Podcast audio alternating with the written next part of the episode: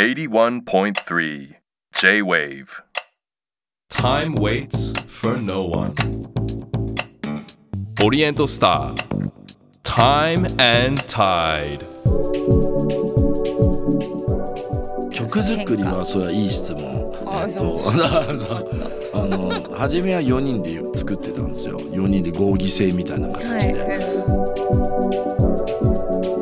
水蓮花、はい、これ実はパーティーチューンと思いきや持ってます、はい、持ってるでしょ、はい、これ難病支援の歌なんですよ30周年に向けての目標は、はい、甲子園でいつかやるぞっていうのが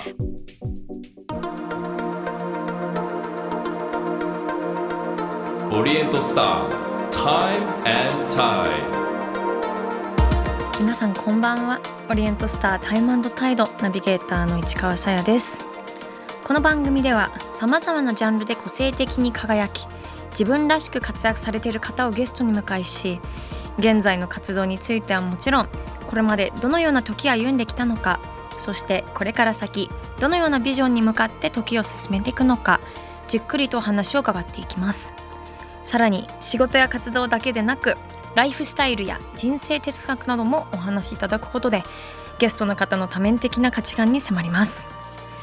さて今夜お迎えするのは湘南の風若旦那さんです2003年レゲエクルー湘南の風の若旦那としてデビューすると音楽史に新風を吹き込み大きな話題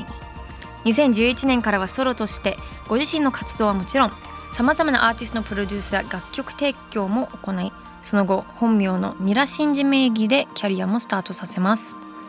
また難病患者の支援活動や災害被災地の支援環境問題など社会貢献にも積極的に取り組んでいらっしゃいますさらにテレビの生放送番組やデジタルイベントの総合プロデューサーを務め自身初の著書循環の責任編集ビーガンフードナッツミルク専門店のプロデュースと幅広いジャンルで活躍2023年は湘南の風デビュー20周年という節目の年熱い信念を持ってクリエイティブの可能性を拡大し続けている若旦那さんがこれまで刻んできた時間そして未来の道のりを今夜紐解きますオリエントスター Time and Tide This program is brought to you by エプソンほか市川紗也がナビゲートしていますオリエントスタータイム&タイド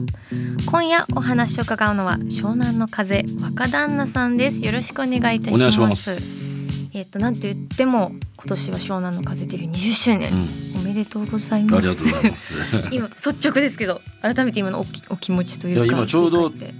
途中というか、ほぼほぼもう9割ぐらい終わりかけてて、はい、最後横浜で終わるっていう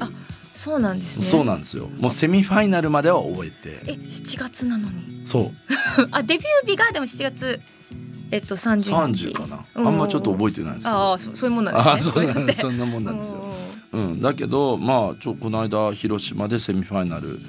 終わって、はい、でこっからこう横浜に向けて、うんうんうん、またセトリ全部変えて演出変えてってリハバーっと入ってみたいな丸ごと全部変えるんですね丸ごと変えようっていう話をしてますね、うん、でも本当ちょうどでもそのコロナが落ち着いたタイミングでよかったですよねっていうのもちょっと、おかしな言い方ですけどでもね結構湘南の風としてはずっとやってたんですよ、うん、コロナ中も制限の中、はい、ルール守りながらやってて、うん、想像がちょっとつかないですいやこれがね、はい、結構良かったんですよどんな感じなんです、うん、だったんですかなんかね湘南の風ってこうわーってみんなで声出したり、はい、コール&レスポンスあったりとか、シンガロンがあったりとか、はい、だと思いきやなくても全然同じ熱量だった、はいうん、感じるんですね皆さん感じるんですよね多分ね、うん、なんかあの頃コロナの頃が嘘だったかのように、うん、もうでもすごい盛り上がってますねじゃあアニバーサリーイヤーのラストスパートに向かい、うん、ラストに向かってですが、ね、今振り返るとその20年経ってもその、うん変わらないものまたは変化したもの、うんうん、その湘南の風らしさってどういったところだと思いますか、うん自分だけの変わらない部分で言ったらやっぱり音楽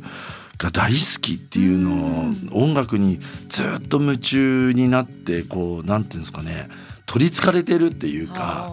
もうずっと音楽のことばっか考えてるっていうのはもう20年間ずっと変わんない。よくもまあここまで情熱続くなってぐらいじゃあ、 あっという間の20年だったって。あっという間だし多分この先もあっという間なんだろうなと思う通過点でしか今ないなって思えるぐらいまだまだやりたいことがたくさんあるんですよね。すごいですね、そうそう曲作りに関して全然変わらないもんまたはすごい変わったこととかあったりするんですか。曲作りはそれはいい質問。初めは4人で作ってたんですよ。4人で合議制みたいな形で、はい、だけどそのうちやっぱ我がみんな強くなってきて自我が角が鋭くみんななってきちゃってて、はい、合わさると傷つくようになってきちゃってでなるべくプロデュース制度っていうのを作ってこの曲は君がプロデューサーだからその人に沿うっていう、チーム変化が起きてきましたね。はい、なるほどね。この自分がじゃあ持ってきた曲はもう自分が全部そうみたいな。でもそういう風になってきたかな。でもそれでもやっぱみんなで作ろうよって言ってくるメンバーもいるし、はい、いや誰にも何も言わせないっていうメンバーもいますしみんな個性が、でも確かに20年もやってたらすごいこだわりとか自我とか強くなってそう正解がないじゃないですかクリエーションって、はいだからなんつうのかな正解を導くっていうのが、はい、ねお互いの内なる思いしかないからなかなか難しいなとは思ってるんですけどね、なんかイメージはすごい熱いメンバーでそういうなんかプロデューサー性みたいにたどり着いたのってなんかすごいなってやっぱねこうみんなの暑さより一人の暑さが一番いいんですよ、もう中途半端にならず中途半端なこう横並びにせず一、はい、人突出した熱い思いにを尊重していく方がより純度高いから、面白い、だからもうその曲そこまで言うんだったらもう全部任せるよみたいなその潔さがまたまあ続いた原因かなとは思いますけど、そして今月5日にリリースされましたアルバム湘南の風 20th Anniversary Best これは夏海をテーマにした湘南134号線編働く人への応援歌をテーマにした新橋ガード下編夜の街をテーマにした新宿歌舞伎町編3形態それぞれが異なるコンセプト写真になっていますね。テーマに沿ってちょっとコスプレとかやらせていただいたって感じですよね、はいこの今私が目の前に見てるやつは、はい有名な江ノ電の有名な踏切でバスケの服着てるからなるほどコスプレだったんですね。コスプレですよそれ当たり前じゃないですかそんなにいやなんか俺たちがこれやってる風に見えます、いや かつてはやってたのかなって、20年前の戻る的な、でも普通によく見たら確かにそのユニフォームもめちゃくちゃ恥ずかしかったですよ観光客いっぱいいてこの踏切っていつ行っても人いますもんね。人いっぱいいて今聖地じゃないですか、スラムダンクのそういろんなアニメのそうでなんか日本人のね観光客だったら、あ湘南の風だってまだ言われてね、だけど最近アジア系の人たちが多いから、何やってんのかなみたいな本当のコスプレイヤーだと思う確かに、確かに鎌倉高校前の、確かにでもすごいもう楽しかったですけどね、なんか恥ずかしかった感じは表情には出てないです。めっちゃ入り込んでる感じが、素敵です。そうですね。あとはまた歌舞伎町編、いいですね、湘南編歌舞伎町編新橋編っていうのが新橋っていうのがあるのがいいですね。新橋ってやっぱね、僕たちの特徴って一つにはまとめらんなくて、やっぱ湘南の風のねやっぱ代名詞である海風っていう、そういう気持ちよさ海岸沿いの気持ちよさの歌もあるけども、なぜか新宿の歌舞伎町っぽいギラギラしたノリもあるんですよ、ちょっとなんかイメージは、つきます。そうで、で意外にこのサラリーマンとか働く大人への、なんていうんですかね、悔し涙とか挫折感とか、そういうものを歌った歌結構多くて、なるほど。そうだからこう新橋ガード下編っていうのを作ってうん、ちょっとああいうガード下の働く人特有の熱気というか、うん、熱さもあります熱さあり、ね、あるじゃないですか、うん、酒に涙を溜めてギュッと飲み干すみたいな、なるほどね。だからこんななんか新橋めちゃくちゃ似合いますね皆さん、まあ、これやりたかっただけなんですけどねこの写真ですか、この写真を、うん、いいですね、うん、Time and Tide 81.3 J-WAVE オリエントスター Time and Tide。 さあ今夜はですね、今年デビュー20周年の湘南乃風から若旦那さんを迎えしてお届けしています、はい、ここからは時を遡り過去についてです、うん、まあ、でも過去そうなんです、うん、じゃあ だいぶ過去に行きます。私ちょっと載ってないんですけど、あのプロフィールで湘南出身じゃないっていうのが、あ、そうなんですよ、東京なんですよね。東京なんですね。そうなんですよ、世田谷。世田谷、うん、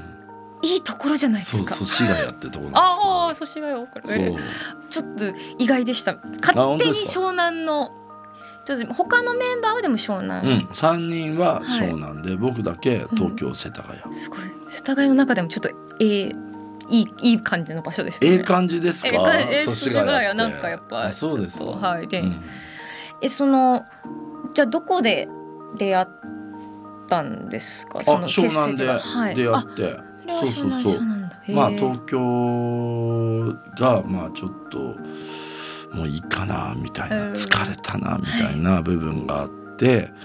で湘南ちょうど祖師ヶ谷って。はい、小田急線で終点が片瀬の島なんですよ、はい、だから湘南ってそんなに遠く感じてなくて、なるほど、そうそう、だからなんかよく本当昔からもみんなで乗って遊びに行ってたし、うん、部分もあったし、まあ、湘南行っちゃおうみたいな感じで勝手に移り住んだんですよね。行かれた時はもうそういう音楽とかをやってないんですよね。やってない時なんですね、うん、音楽はじゃあいつ頃なんか湘南でやり始めましたね、うん、それ今のメンバーと出会ってからですか。まあそうかもしんないですね。もともと友達だったメンバーもいたんで、はい、なんか一緒に遊んでるうちにこうやってみようよみたいな、はい、うん、やってってみちゃおうかなみたいな感じでちょっと軽い、ね、そう軽い感じでそうやることない感じだったんですよ。とにかく時間だけあるみたいな、はい、うん、で別にこう夢希望とかそういうのじゃなくて、はい、ただ単になんか周りのやつらがやってるからやってみようかなみたいな感じで始まった音楽だったんで、うん、なんかこうちょうど20歳ぐらい で僕東京でむさびってとこ行ってて、はい、絵描いてたんですよ。そうなんですね。そう、アベライカで絵描いてて、でまあちょっととある事情があってむさび中退して、俺何やりたいのかなみたいな、はい、その壁にぶち当たってた時に、うん、なんか消去法みたいな、はい、うん、いらないものリストみたいな今よく言われてるなんかあるでしょ。むしろそうですね。そうそう、いらないものリストを作ろうみたいな。でもそれが僕の中で20何年前にもあって、はい、とにかく全部こう消去法書き出してこういらないってやってったら、はい、なぜかそんなのめり込んでもないのにサーフィンと音楽だけの、はい、それだけ残ったんですよ。ほうそう、それだけが残ったから、はい、あ、じゃあ湘南じゃねみたいな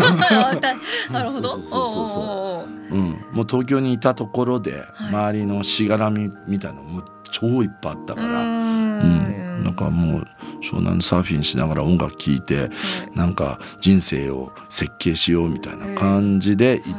たら、はい、こうノリで音楽やることになって、うん、こうなってしまったみたいな20年続いたっていう。最初からその音楽性は近い感じだったんですか、デビュー当初と。これ多分みんなそれぞれの音楽性違ったんだけど、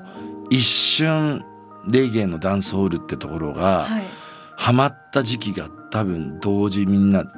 が同時になってて、その沸点でいったんだと思いますね、うん、そこなんですね。そう、じゃあ今聴いてる音楽みんな一緒かって言ったら全然違くて、はい、そうなんですか、うん、若旦那さん普段何系が多いとかあるん最近ハマってるものとかでもいい、まあ、もう全然70年代フォークとかばっか聞いてますね。じゃあちょっと空の方にちょっと近い。そうですね、うんうんうんうん、そう思うとちょっと意外ですね。みんなでもそれぞれ。そうそうそう、逆になんか、うん、韓国系のアーティストばっか聴いてるやつもいますし、はい、うん、で僕は70年代フォーク、はい、60年代フォークとか聴いてるからもう一切噛み合わないみたいな。本当ですね。そうそうそうでもだからこその、ね、うん、化学反応があるんですかね、うん、まあ、その違いも楽しもうみたいな感じになってますけど、うんうんうん、その、まあ、音楽活動とずっと並行して、うん、はい、いろんな社会活動に、うん、貢献してますね。難病の子ども支援とか災害支援、うん、環境問題の取り組みなど、うん、これはい、いつぐらいからやってらっしゃる、まあ、全部、ね、だいぶ経ちますね。もう17年前とか、うん、そう15年前ぐらいになっちゃうと思うんですけど、水蓮花、はい、これ実はパーティーチューンと思いきや思ってます、はい、思ってるでしょ、はい、これ難病支援の歌なんですよ。あ、そうなんですか。そう、あんまり言ってなかった。で、最近になってちょっとずつ言い始めたっていうか、はい、あ、そうなんですね、うん、そう、なんかぶち上がろうぜみたいな歌なんだけど、はい、やっぱこう睡蓮の花って、はい、ね、こう、うん、生と死の間に咲く花で、はい、儚い、ね、お花じゃないですか、はい、っていう意味も込めてて、そう、こう難病でこう生と死の間にいる子どもたちが、はい、本当に泣きながらでも必死に生きるを望む姿を実は歌った歌、うん、そう、だから濡れたまんまで行っちゃってとかバカバカしく歌ってるけど、本当はその子たちがこう、はい、本当絶望の中希望をちょっとでも見出して、親もおばあちゃんもおじいちゃんもみんなで悲しみながらでも希望に向かっていく姿を実は歌ってるっていう、はい、そう、なかなか知られてない気が。そうそうそう、まあ、でもじゃあその社会活動いろいろやってる中で、うん、やはりそこの出会いがターニングポイントとかですかね。そうですね、まあ、そこがターニングポイントで、こう音楽活動っていうのは商業的活動と、なんだろう、自分の中の、自発的な歌手としての活動って2つあるなと思って、はい、社会的奉仕活動っていうか、はい、うん、だから自分はこの2つを並行してやるようになったんですよね、うん、で、このみんなからの悲しみのメッセージとかたくさんもらうことで、自分は歌をその力で作って、その誰かをまたこう救っていくっていうか、はい、なんかこう気持ちの循環みたいなのができて、うん、なんか自分ってこういうお役目なんだなみたいな気持ちは、その時芽生えて今でもずっと変わらずやってますけど、はい、うん、まあ、そういうのがあるからずっと音楽にこう魅了されて、ずっと熱中できてるのかもしれないですね、うん。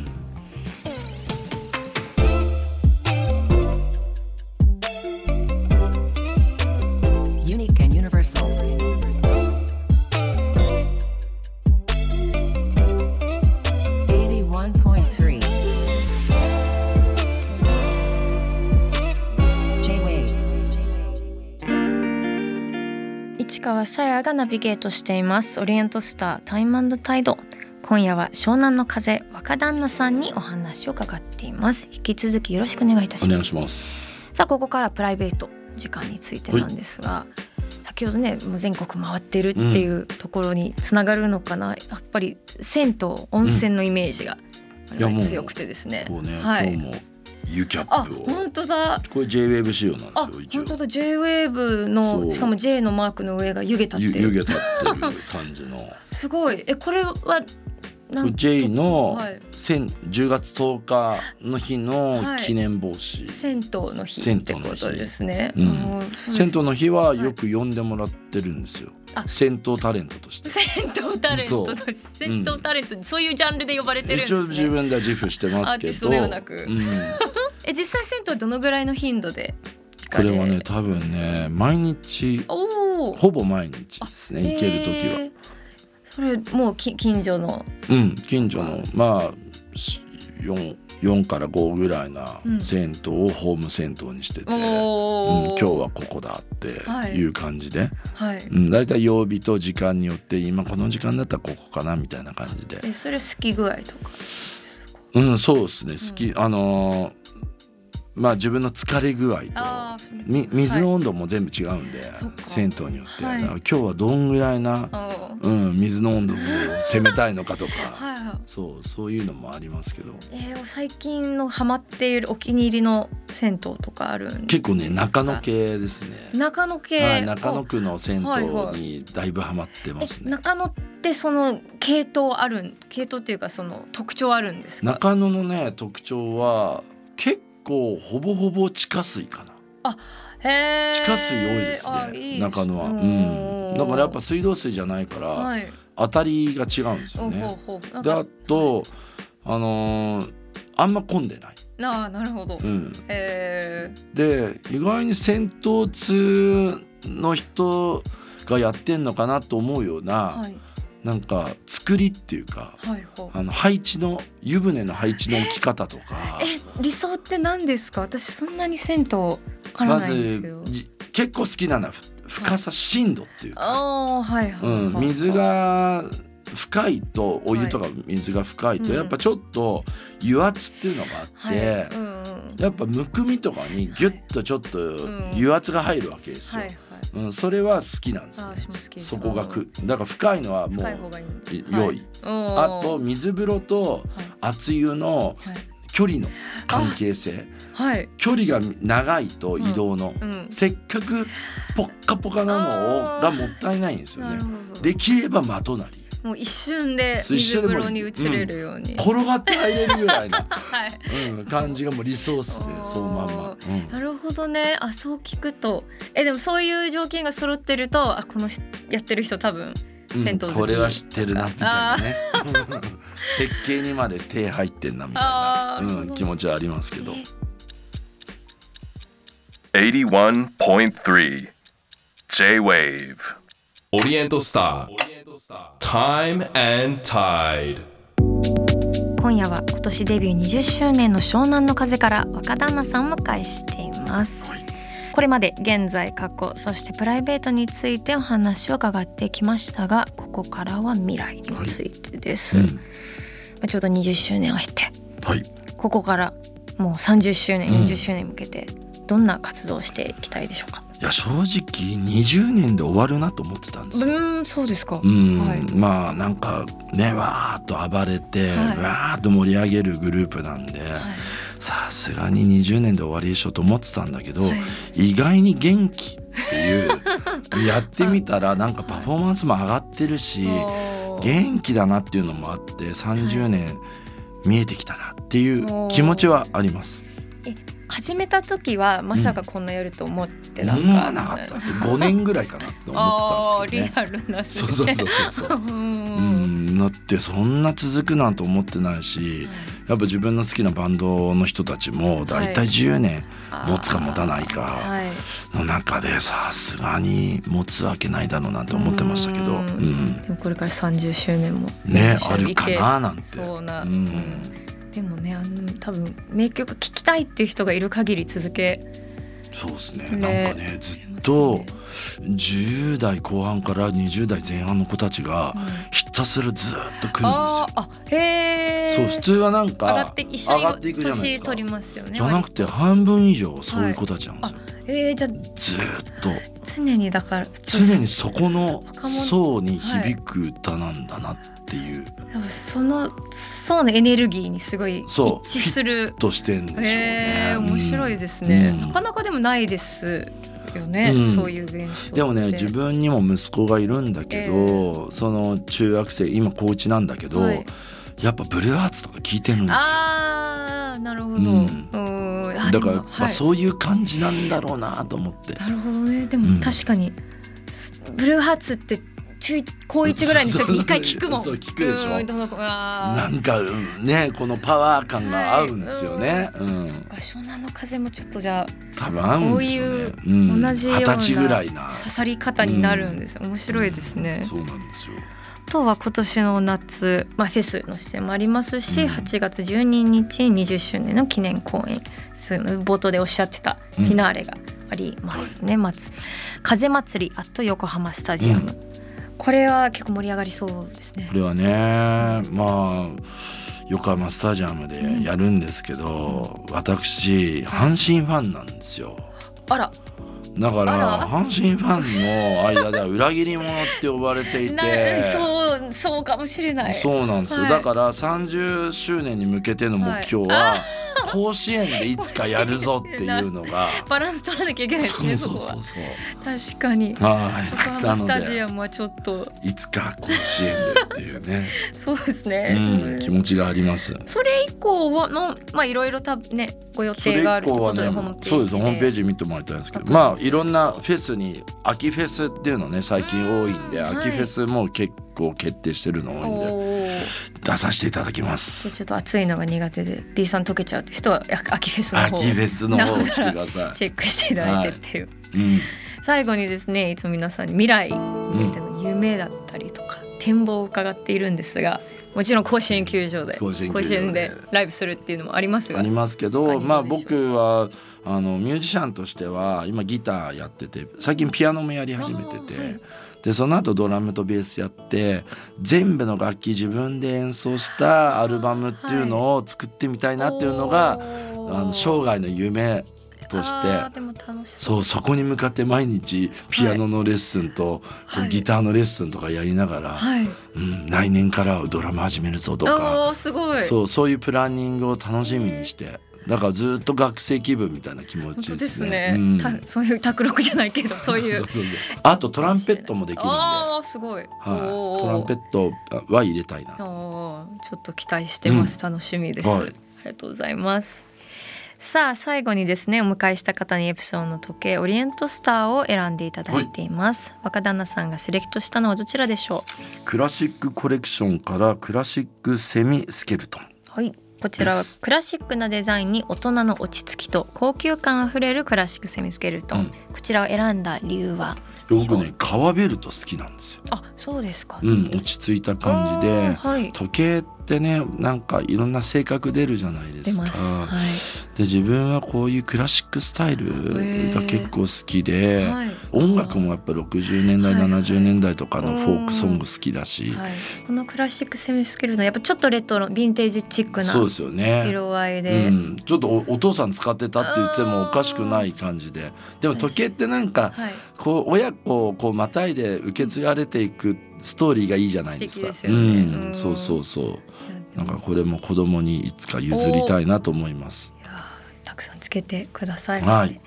さあ本日若旦那さんにお話しいただいた内容は番組ホームページにアップしています。ぜひご覧ください。オリエントスタータイム&タイド、今夜のゲストは湘南の風若旦那さんでした。ありがとうございました。ありがとうございました。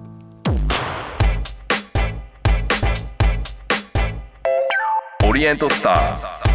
タイム&タイド 81.3 J-WAVE 市川カオスモス。さあ今夜のカオスモスですが、アートテラートニーさんの回の感想です。ラジオネームゴイちゃんさんからいただきました。ありがとうございます。アートのレビューは映画と違って結論を話しても問題ない、前知識を入れてから鑑賞すると楽しみ方が変わってくるというところに激しく同意しました。私も絵画鑑賞が好きで海外に行った際や大きな展覧会がある時は美術館に行きますが、目玉の作品以外はアートを見ても良し悪しはおろか、〇〇イズムとか構図とかの解説を聞いてもハテナで作品より有名な画家を見たという満足感しか得てなかったことに気づきました。美術的感性がないと嘆いていましたが、トニーさんの切り口なら自分でも楽しめると思いましたという。もうでもまさに美術は感性だけじゃなくてその背景知ってなんぼだって、私も本当に思うので、ただ別に背景がすごく別に刺さらなくてもそれはいいとも思ったりしますね。例えばこれが歴史的にこの美術史を変えたからっていう価値があっても、自分が別にこれ好きじゃなかったらそれはそれでいいと思うし、よくね美術に関する鑑賞に関するすごい好きなね言葉があって、ゴッホよりピカソよりラッセンが好きって芸人の長野さん言ってますよね。もう本当にその通りっていつも深いいい言葉をおっしゃるっていつも思って聞いてるんですよ。聞いてましたネタを。というのはやっぱり別にゴッホとかピカソとか権威でみんないいって思わなきゃいけなくて、確かに私はすごく魅力はあると思うし、魅力はでも別にラッセンの方が好きでもいいんですよという、そこがもうやっぱ長野さんさすがだなと思って、いつも深いネタやってらっしゃるなと思って、それはもう美術鑑賞の上で大事な心得だと思います。続いてはラジオネームケンケンさん。トニーさんの美術はフィーリングに頼るのではなく、基礎情報を持った上で予習した上で鑑賞するべきである。東京ほど世界中の価値ある美術品が見られる街はない。世界の中の大抵のことは想像力が解決してくれるが、美術を見ることは想像力を養うことにつながるなどのお話は説得力がありました。映画や音楽に比べると美術は格式が高い印象がありましたが、日常の生活の中にあるより身近なものと感じることができましたし、将来的にはアートテラーという仕事がなくなることが理想であるというお話は印象的でした。そう美術がね日常的に近いものになるとアートテラーって仕事がいらないってトニーさんおっしゃってましたけど、でも世界中の価値ある美術品って確かに東京には建築とかいろんなものを入れるとパブリックアートにあるんですけど、一ついつも思うんですけど、やっぱ国宝を展示するその管理規定がやっぱ厳しいから、その文化財保護法によっていつ海外からどの時期に日本に来ても、まあ別に東京にいてもですけど、いつ東博とかに行っても見返り美人が見られるわけじゃないんですよね。確か年に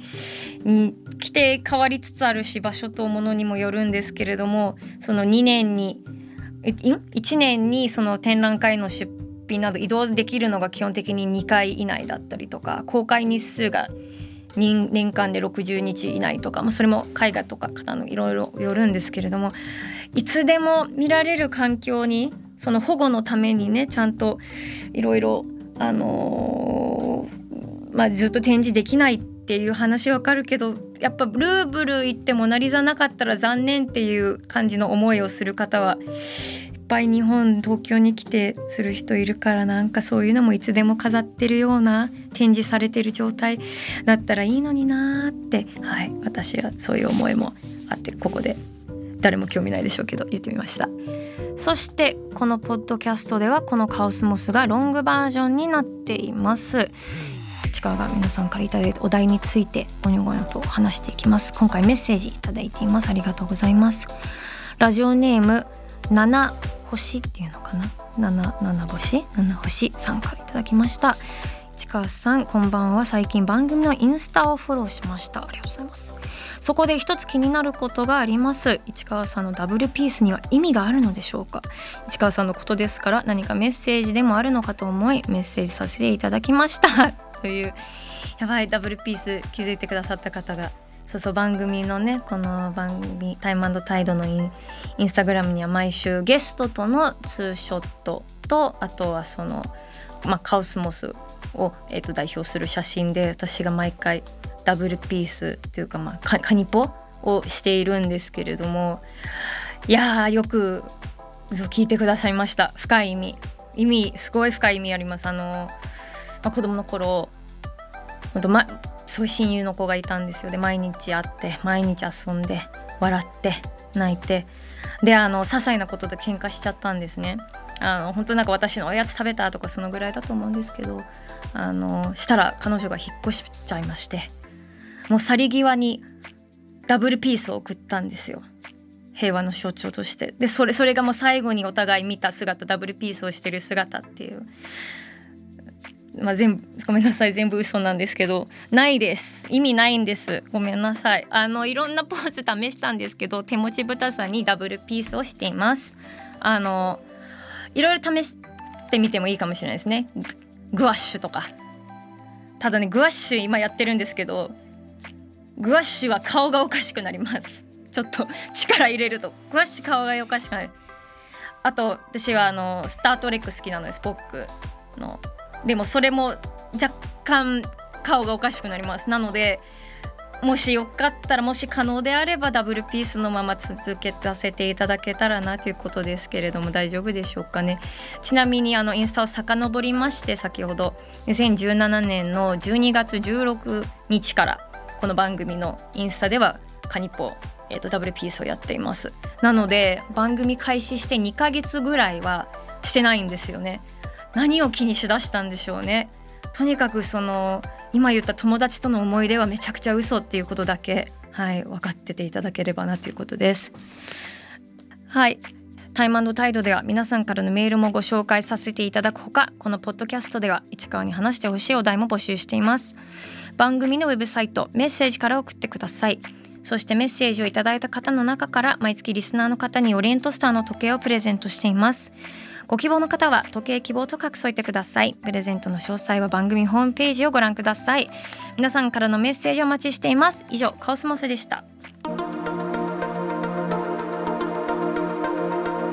オリエントスター、タイム&タイド。市川紗耶のナビゲートでお送りしてきたオリエントスター、タイム&タイド。今週も様々なジャンルで個性的に輝き、自分らしく活躍されている方をゲストに迎えし、現在の活動についてはもちろん、現在に至るまでどのような時を歩んできたのか、そしてこれから先どのようなビジョンに向かって時を進めていくのかお聞きしました。さあ、今夜のゲストは湘南乃風の若旦那さんでした。いやー、若旦那さん、多分もう100万回も言われてると思うんですけど、ちょっとこわもてのビジュアルに関して、ちょっと可愛ささえあるという感じで、やっぱでも厚さは間違いなくイメージ通りでしたね。本当にいろんなものに対する情熱と行動力。私、あと睡蓮花ってね、昔から知ってる曲ですけど、何度も耳にしてる曲ですけど、まさかそういった難病へのを患ってる子どもたちの思いがあるとか、なんかだからこそ独特なエネルギーがあって、ね、一体感が生まれる曲なのかなと思ったりして、いろいろお話を伺ってました。さて、次回のゲストは建築家の榊田智之さんです。現代美術作家の杉本博さんと新素材研究所を設立され、古来から伝わる素材や技術を継承する課題に取り組んでいる榊田さん、その探求の旅はどんな道のりだったのか、そして未来へ向けての思い、伺っていきます。オリエントスター、タイム&タイド。ここまでの相手は市川紗耶でした。オリエントスター、タイム&タイド。 This program was brought to you by Epson ほか。